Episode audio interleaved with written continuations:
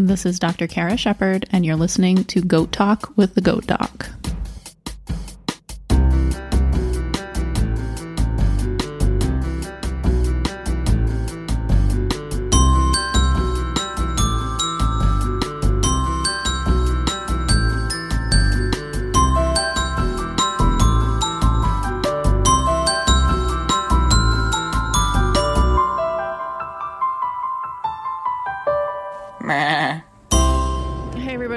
Listening to Goat Talk with the Goat Doc. Uh, I'm going to start talking about coughing goats or like respiratory goats. So uh, that's well, I've got notes I think about everything I want to talk about for respiratory disease in goats, and I'll see if it's one or two episodes. Gonna find out on the road, as you can probably tell at the moment, and my day was kind of thrown into upheaval uh, this morning. Had some like routine calls and had to like cancel everything and reschedule because of an emergency far away.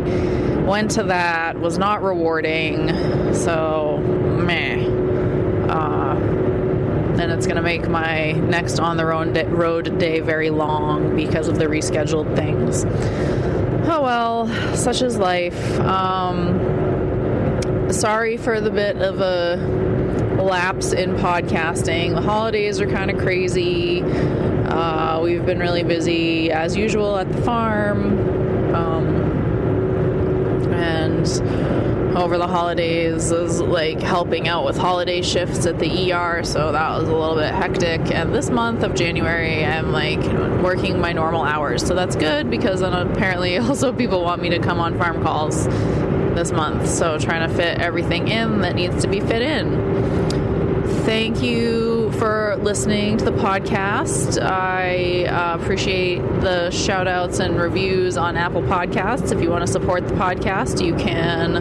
Uh, it's helpful to rate and review on Apple Podcasts or whatever other podcast player application is your favorite because that tells the computer artificial intelligence algorithm that hey people are listening to this and we should be like oh you might like this to somebody else um, I also enjoy reading reviews on Apple Podcasts, so that's that's fun. Even though I'm kind of shy to read them on on here, like out loud. I know some people do that.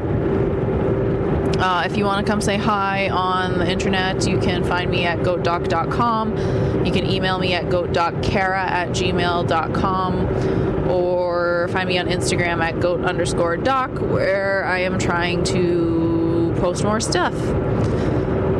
But it's hard. It's like things happen so fast. I just like don't like to take the time to stop and document it because they're like, got to get this thing done and get on to the next thing. But anyway, um, I think that kind of wraps that stuff up. If you are really loving the podcast and you want to come hang out on Patreon with a bunch of really awesome people who like to uh, think that the podcast is worth uh, a little bit of financial support on a monthly basis and working on like you know there's some there's some patron gifts over there and there's some like uh, working on like more like directed content from from like directed by my patreon patrons and like kind of exclusive content to them trying to figure out what's the best way to do that for everybody. So that is hashtag 2021 goals. Um, Devin and I will probably sit down and do Tales from the Farm at some point here in the not too distant future. We've got some exciting stuff in the works for this spring. And I think that is it for the podcast housekeeping stuff. I think you all know I try to keep it brief at the beginning, but we'll get into coughing goats. And this podcast is provided with the intent to educate and inform. It is not a substitute for, for professional medical advice or veterinary care provided by your primary vet. And I strongly encourage you to establish and maintain a current and valid VCPR, veterinarian client patient relationship with your local vet. Uh, I think I've mentioned on the podcast in the past that like coughing goats is like ugh, just makes me go ugh. Coughing anything almost makes me go ugh. I think a little bit less now um, that I have worked in emergency pretty exclusively for almost a year as far as like my small animal stuff that I do. That's a whole nother story that I have recorded and may listen to and re record and share at some point this spring. Uh, how I ended up doing that. Uh, but uh, coughing things, whenever I was in day practice and there was something on the schedule for coughing, I was always like, ugh. Now, and now, like in the ER, coughing comes in less regularly than like respiratory distress. Uh, but being in the ER and seeing so many more things, I look at a lot more chest x rays. So coughing makes me go a little bit less than it used to. Having said that, I don't have the luxury of looking at goat chest x rays very often. Uh, so it's a lot of uh, history and clinical signs and uh, kind of knowing what the the what's more likely for certain animals in terms of diagnosing a cough or a respiratory problem. So, kind of gonna go through coughing by like cause, by etiology, like what is the reason for a cough or what is the reason for a respiratory problem, and uh, go through it that way. And the kind of the categories are infectious causes, so viral, bacterial, and parasitic, um, and then like cardiogenic, so having to do with the heart, uh, inflammatory or allergic, which is not super common in goats, but you know, we'll talk about it a little bit. And then kind of weird, um, like animal specific, less maybe less common uh, and like less things you can do about them. So anatomical reasons like functional anatomical reasons and neoplastic things. So cancer or masses basically. Uh, so that's where we're going with this. Uh, the infectious causes is like kind of by far in a way the most like the most notes I have on this, and uh, probably if I split this up, we'll get we'll do infectious and then we'll do the other reasons in the next episode. So, uh, coughing goats. Some and then like sometimes things just cough, like sometimes coughing just isn't a big deal and I am not a person who's like gonna start throwing steroids or NSAIDs or uh, antibiotics at something without a really good reason. And having said that, like the a good reason to me is something that is feeling crappy. I don't get excited when goats are like acting fine, eating and drinking, have a normal rectal temperature, and cough once in a while. I just don't. Like, everybody coughs once in a while. It's not a huge deal. Some people cough more than others. Uh, some people like maybe have a little bit of allergies, but it's not enough to like be on medication for, or you know, you shook out a carpet and it was dusty, or it's hay fever season, or whatever. You know, there's lots of reasons to coughing, and coughing is just like a, a expiratory, you know, push of air that is in response to something irritating the airway. And that is like various causes. So, in any case, infectious causes. So then, like, what what do we worry about for coughing? Like, well, is it some? Is there some organism that is causing that irritation to the airway, that inflammation to the airway? Um, to cause that stimulation of coughing. It's like there's a tickle, something's bugging, and we're gonna cough. So we're gonna start with like the smallest organisms first, and we'll go to bigger ones. And so we'll start with viruses. Um, and uh, got a couple kind of key ones here to talk about. Um, first is CAE. So, Caprine arthritis and encephalitis. And I still haven't done an episode or series of episodes about CAE. I will get to it at some point.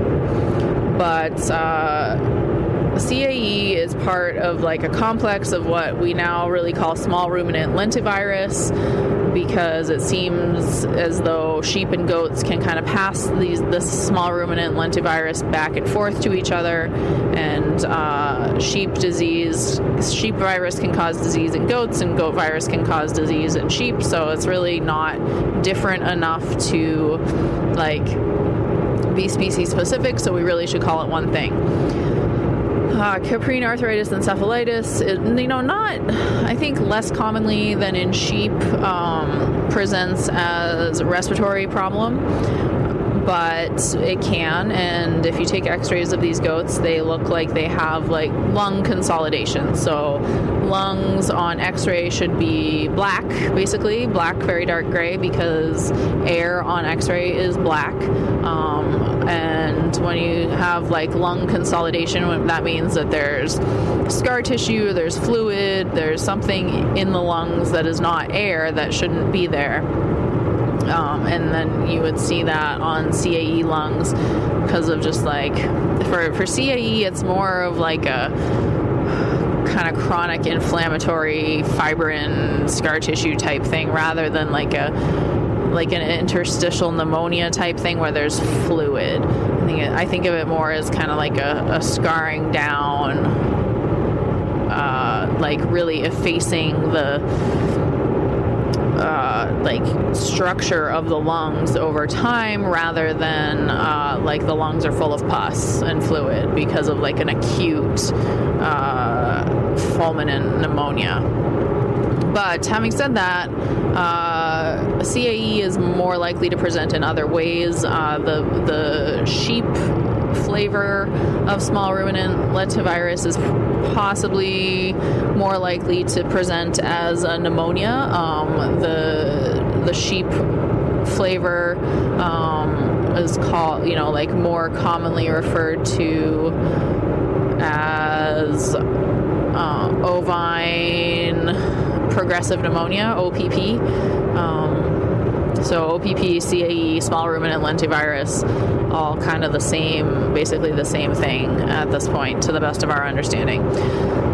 So sheep may be more inclined to show up with res- respiratory stuff than goats, um, who more commonly are going to show up with arthritis and like mammary glands, hard, non-productive mammary glands and uh, yeah. And which is just like a weird thing about the virus. Like why does it do this in some animals and not in other animals? I don't think we really know. But uh, so cae i mean at least it's an easy thing, thing to test for and rule out if you have animals that you are worried about their respiratory stuff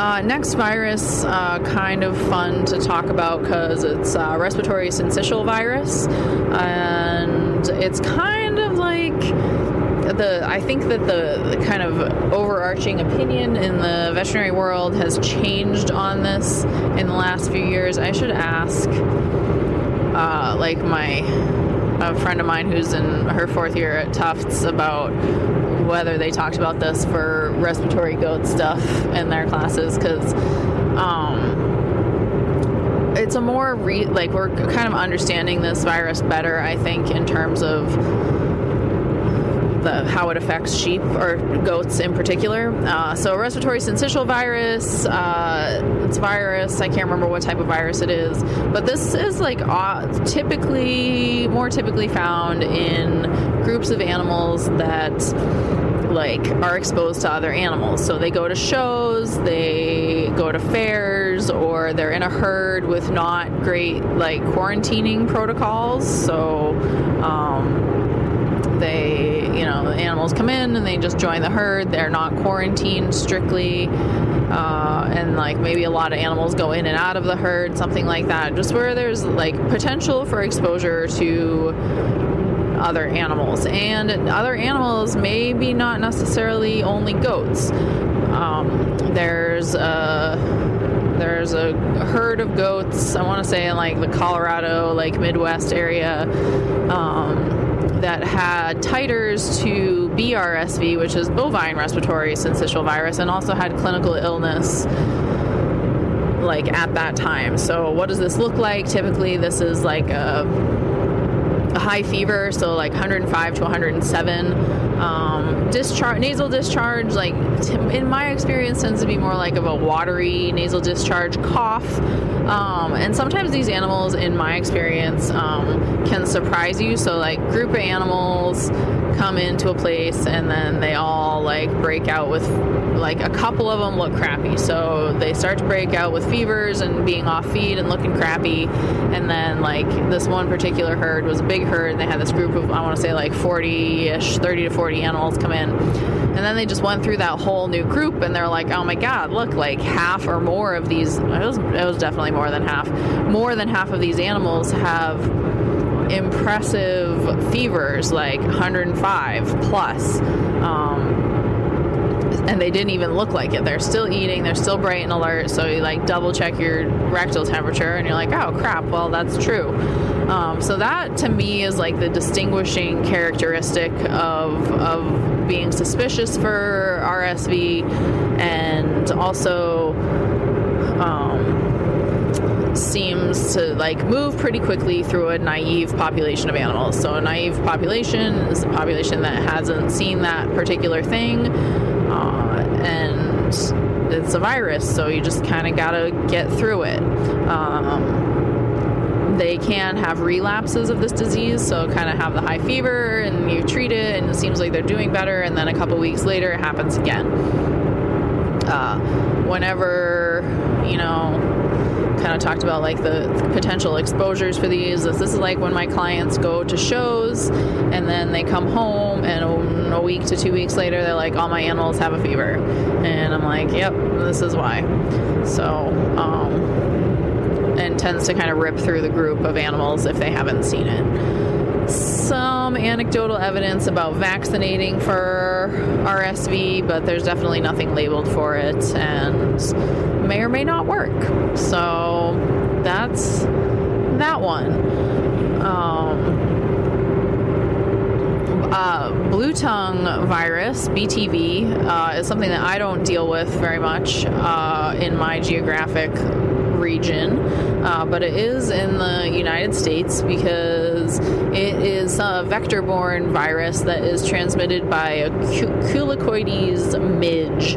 Um, so, wherever this little biting insect is, uh, it potentially can pick up the virus and spread it around. And so, it's not, this is kind of an interesting one too because it's not so much uh, a respiratory pathogen that, you know, like you've got a coughing goat and if it has BTV, then it's you're worried about you're not really worried about it coughing on another goat because there's actually a very low viral load in secretions so like nasal secre- secretions oral secretions anything that you know potentially could be coughed out because the organism uh, replicates in red blood cells so that's where it hangs out. It doesn't hang out in mucous membranes, it hangs out in red blood cells. Uh, and there are 27 serotypes of BTV, and not all of them cause clinical disease. Uh, one of the more like interesting things about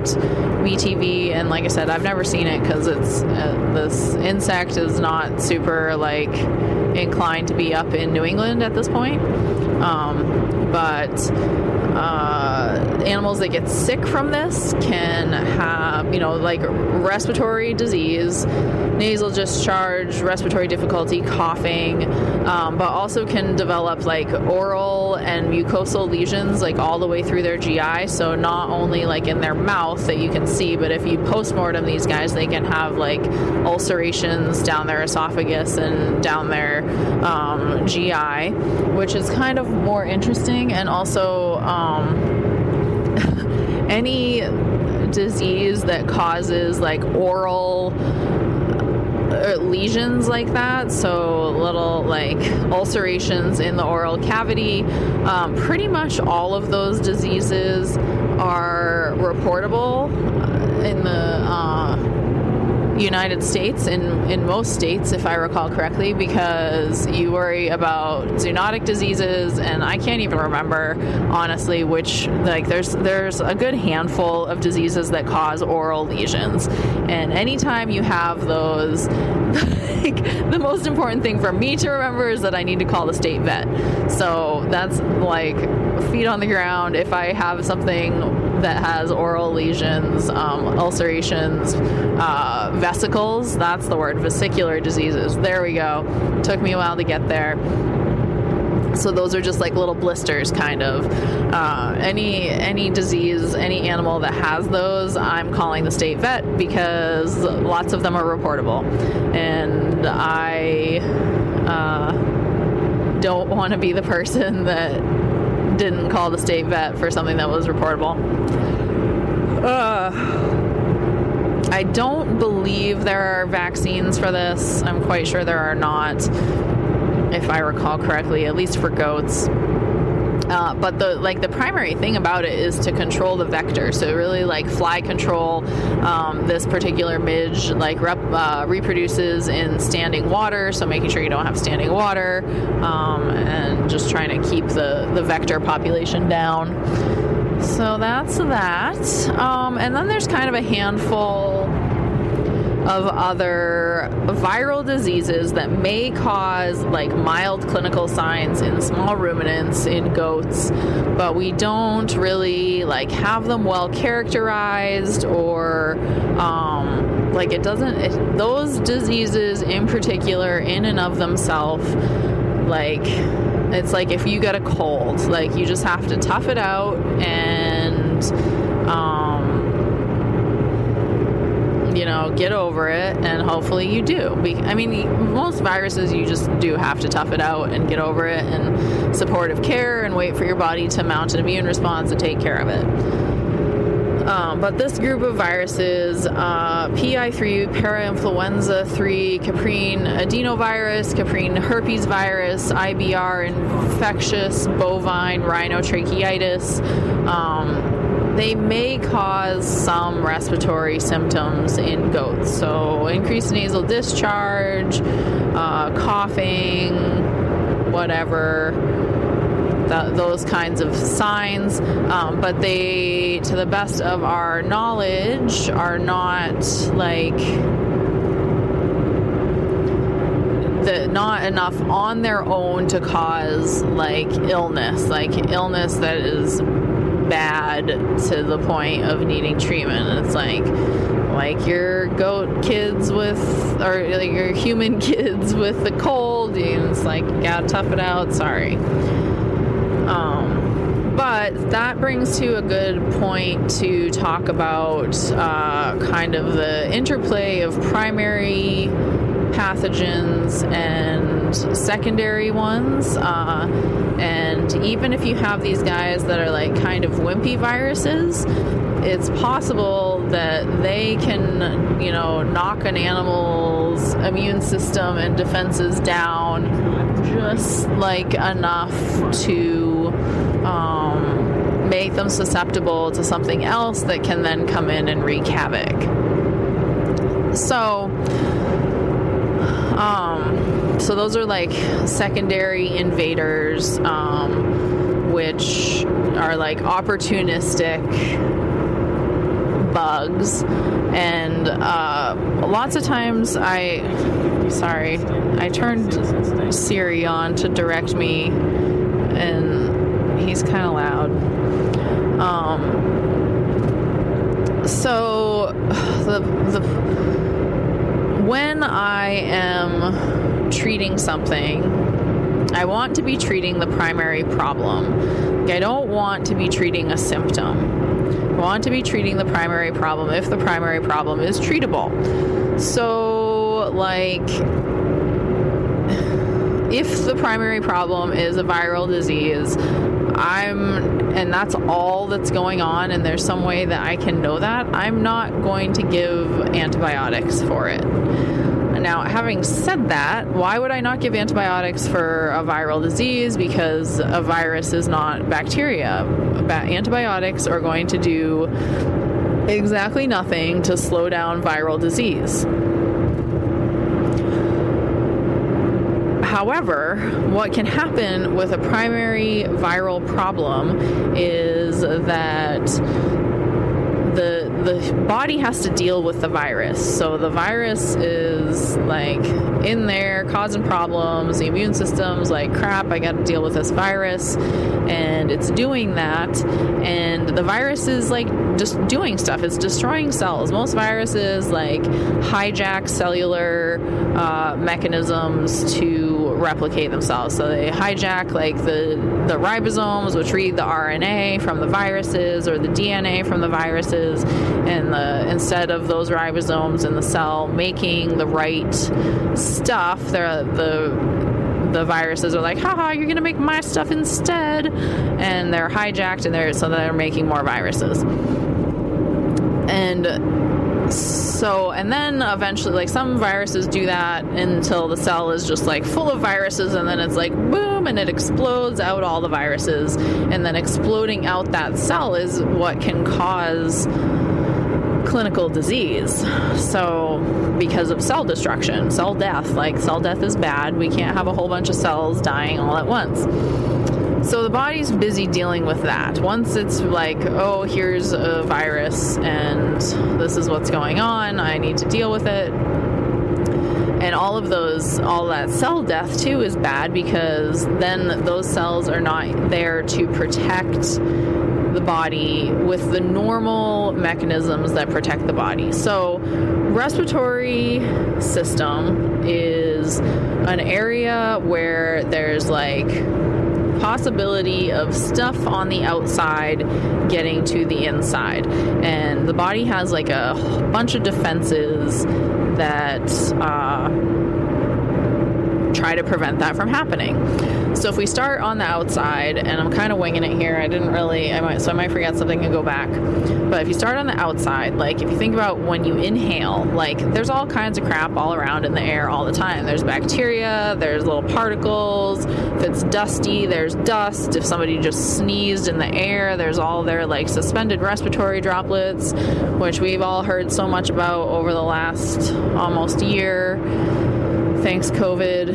Um, and when you inhale, anything that is in that air is potentially like has a potential opening to get down in your lungs. And the body wants that to not happen. You need to protect your body needs to protect itself from the stuff that's floating around in the air. So how does it do that? When so starting up in the nose, um, first of all, there's like a mucosal surface. So there's a wet surface covered with mucus, and um, there's like specialized immune cells up there that uh, like are on the lookout all the time. Also, like mucus is sticky and it traps stuff, so it traps dust, it traps part traps particles, um, and prevents that stuff from moving down. Like the mucus is like a physical barrier over the cells that are in that like upper nasal mucosal surface. Um, there's also up there are like. Uh, hairs.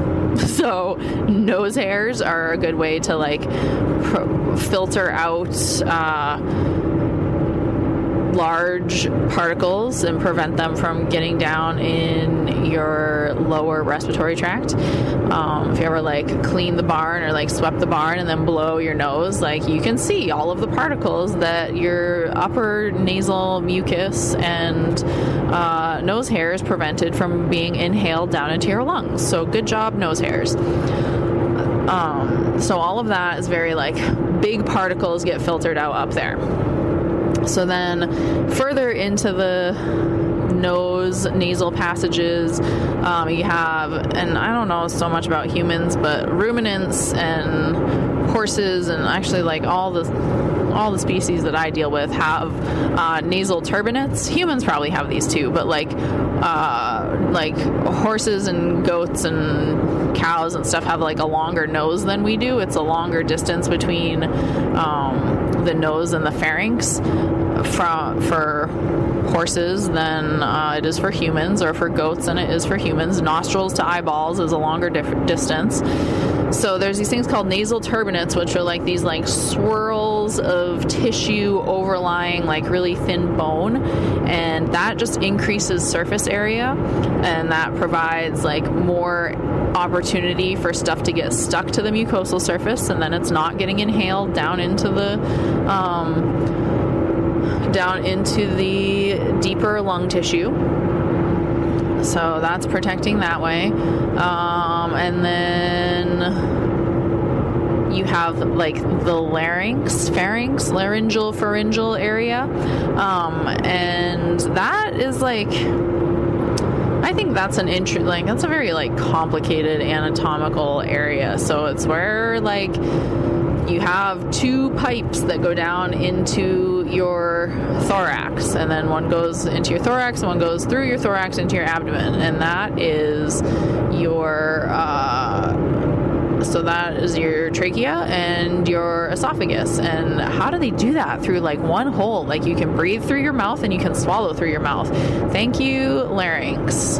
Um, and that, you know, so that the larynx pr- protects you too from like accidentally inhaling water and stuff like that.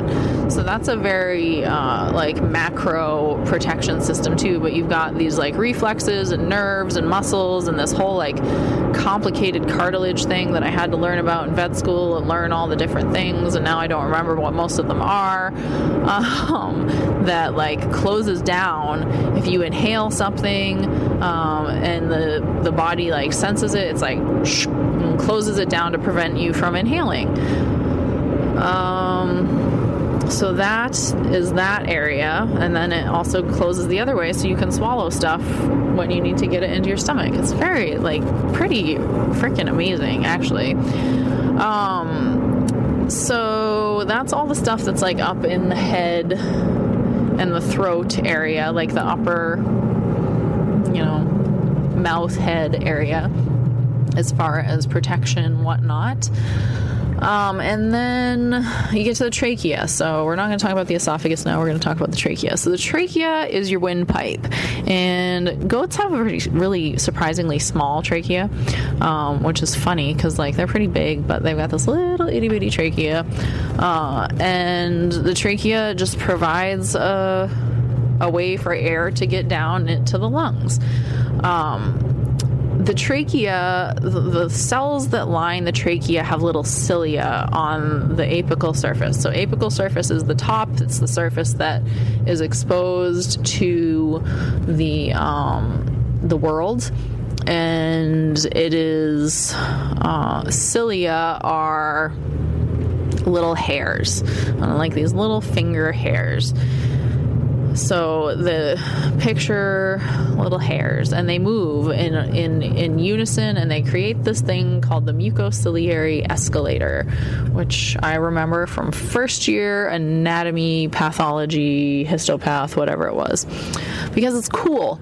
Um, so those those little mucociliary uh, cells, ciliary cilia ciliary cilia, the cilia on the apical surface of the cells. Um, they all kind of beat in rhythm and they beat upwards so they can um, they have like a direction to them where they're like pushing stuff outwards so they're pushing if you inhale something and it gets past all those protective things at the top then it is next going to get to that mucociliary ciliary escalator and it's not so much that like um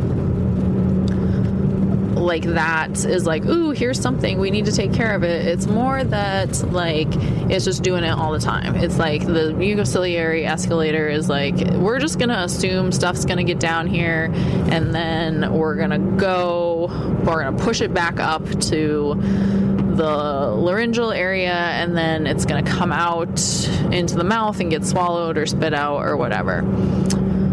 So that's really cool. That's another protective mechanism. And then the further down you get, the more uh, like delicate and vulnerable the tissue is down in the lung tissue. So because like there can't be stuff down there. You can't have mucus covering your alveoli because then you're not going to be able to exchange oxygen. Like histopath pictures of lung tissue are crazy because there's like nothing there. It's like very very thin amounts of tissue because you got to have air exchange, and what the more stuff that's in the way, the crappier the air exchange is going to be. So that's just or oxygen, I guess. Oxygen exchange is a better, more accurate way for me to say that. So, you can't have these defense mechanisms down there in order to have fi- efficient oxygen exchange. This is like when I was talking about the x ray thing, like lung tissue, healthy alveolar lung tissue on x ray should look like nothing. It's like very little tissue involved. It's really just air. Um, air in like tiny, tiny blood vessels because that is the most efficient way to get oxygen in there. The uh, so what was it? So all of this stuff is to like protect um, what's going on down there.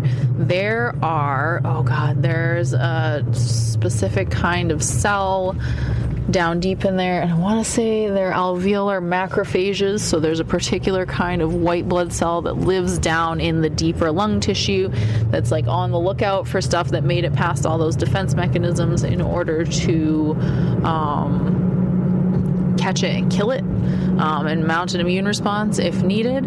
And um, that so that like when you you haven't got a lot of stuff going on down there. You need it to work while you need it to be protected so that um you know you don't damage your lung tissue because lung tissue is important. Now that's kind of a big like anatomy tangent uh because like having said all that, like I said, all this like all this upper airway stuff is exposed to bugs and dirt and viruses and all kinds of crap flying around all the time. And so there's like a normal, what we call like normal flora or um, commensal organisms that live in the upper respiratory tract, and that is normal. So those organisms sometimes can cause disease if they are given the opportunity to do so. So, normally, all of that stuff that I just talked about as defense mechanisms is working great, and there's bacteria that live in the upper respiratory tract um, because they do. And uh, the the body keeps them under control. Keeps the immune systems like, I got this, no big deal. These small numbers of these particular organisms, whatever, um, not going to cause a problem. They're just going to live here, and that's it. Is what it is. Until some kind of virus comes in and busts everything up and, you know, causes a huge amount of cell death, and then there's like exposed underlying tissue and then that bacteria is like, oh, haha, you are, I'm going to kick you while you're down. So your immune system is having a hard time because of the virus, and then the bacteria that lives there normally is like, oh, look, I can also take this opportunity to multiply while your immune system is busy doing that other thing. So this makes it like, uh, to me and to me most of the time like i don't get too excited about certain organisms if they're cultured or something like that because i expect them to be there anyway. And that is so those those are like common respiratory commensals that like shouldn't normally cause disease. This is like in cattle it's like the shipping fever complex. So Mannheimia, Pasteurella, um, and Histophilus are three bacterial um, genuses that can cause uh, shipping fever, or like are, are like common culprits for shipping fever in cattle in particular, and certainly can cause disease in goats, but they're not like like I said, it's not like that their presence indicates that that was the primary problem for the disease. Um, so I mean, and they're called shipping fever because, like, lots of times animals get stressed from shipping. Stress causes the immune system to be crappy, and then that's a, an excuse for the bacteria that normally live in the respiratory tract to be like, "Woohoo, we're gonna cause a problem." Um, yeah. So there's like I think it's I think it's Histophilus that in particular can cause like a very acute and terrible bad pneumonia. Um, so that one maybe, but like I just nor under normal circumstances all things considered when there is when one of those organisms is found on a culture or like a post-mortem culture or something like that i'm not too super alarmed by it um, because I expect it to be there. I think I kind of, and that's and that kind of goes back to what I said about like I want to be treating the right thing. Um, so sometimes with a respiratory thing, I will give it antibiotics because even if I am not highly suspicious of a bacterial thing being the primary problem, if there is going to be a secondary bacterial problem, I want to lessen that disease because nobody wants to be sicker. Um, certainly not the thing that's getting sick. Um, other, let's see, I think last bacterial pathogen to talk about is Corynebacterium pseudotuberculosis, which is the causative bacteria for caseous lymphadenitis, which is CL. Um, again, CL deserves its whole own podcast episode or more than one episode um, because it's like one of the big one of the big guys for small ruminants but um, to, to say about CL in terms of respiratory disease is that goats in general seem to be better at making abscesses internally, whether it's inside the thorax or the abdomen, so inside the chest or inside the belly. Um, than external abscesses, so like your submandibular lymph nodes, your inguinal lymph nodes, your uh,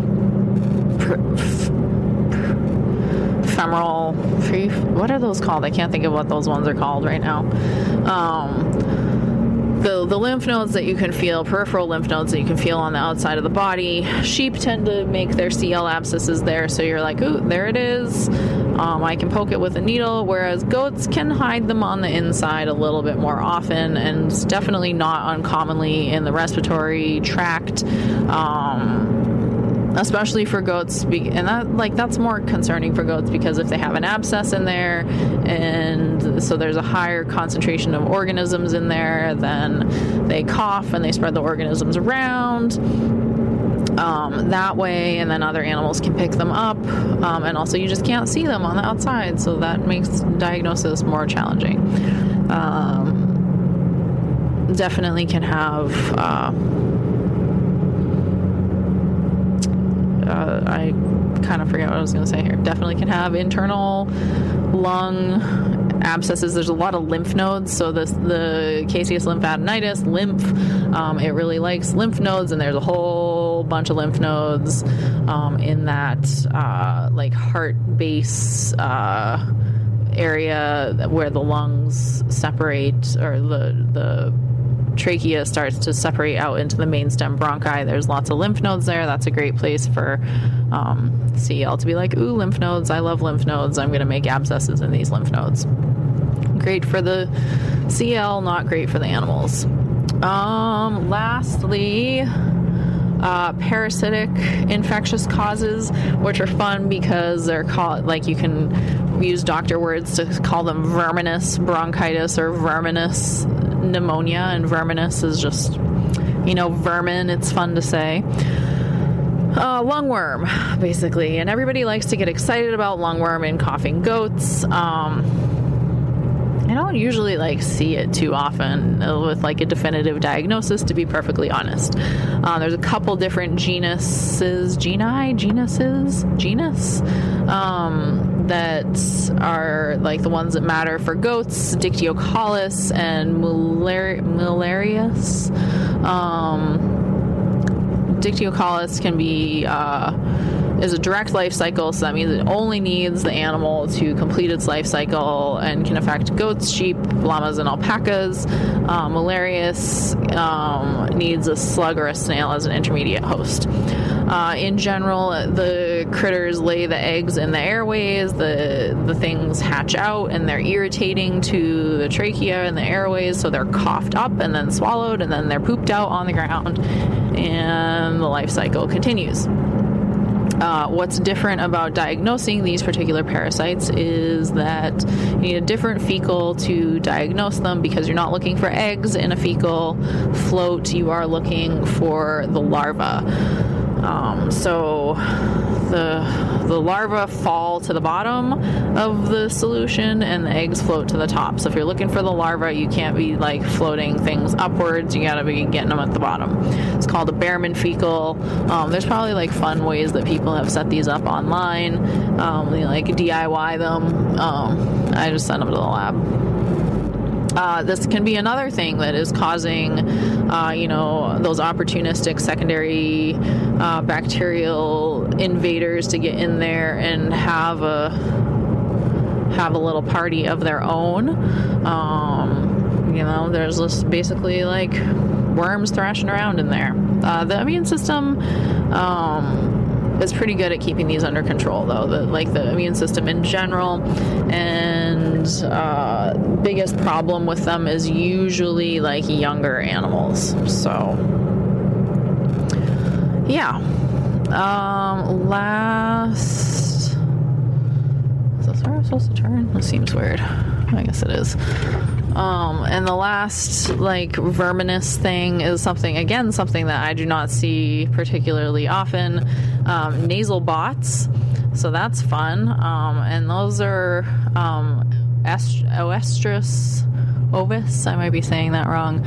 Um, nasal bots, where the larvae are laid in the nasal passages, and um, they're annoying. So they certainly, if I had larvae of a bot crawling around in my sinuses, my nasal passages, I'm sure that I would cough and sneeze and act like things were really bothering me because it's irritating. There are some case reports, I think, of these larvae like migrating up towards the central nervous system, and that can cause a big old problem. Um, if they cause enough tissue damage, then they can open things up again for secondary bacterial invasion, um, and that can travel and cause like bad stuff. It's not very far from the sinuses to the brain. Um, there's not, I mean, the brain, and then and then also like there's the whole like, uh, oh god, I can't remember what it's called. The part of the brain that's at the front that deals with smell. So that's a that's a delicate area. If you get stuff going on in there, then you can you got a pretty direct line to the brain. So, um, yeah.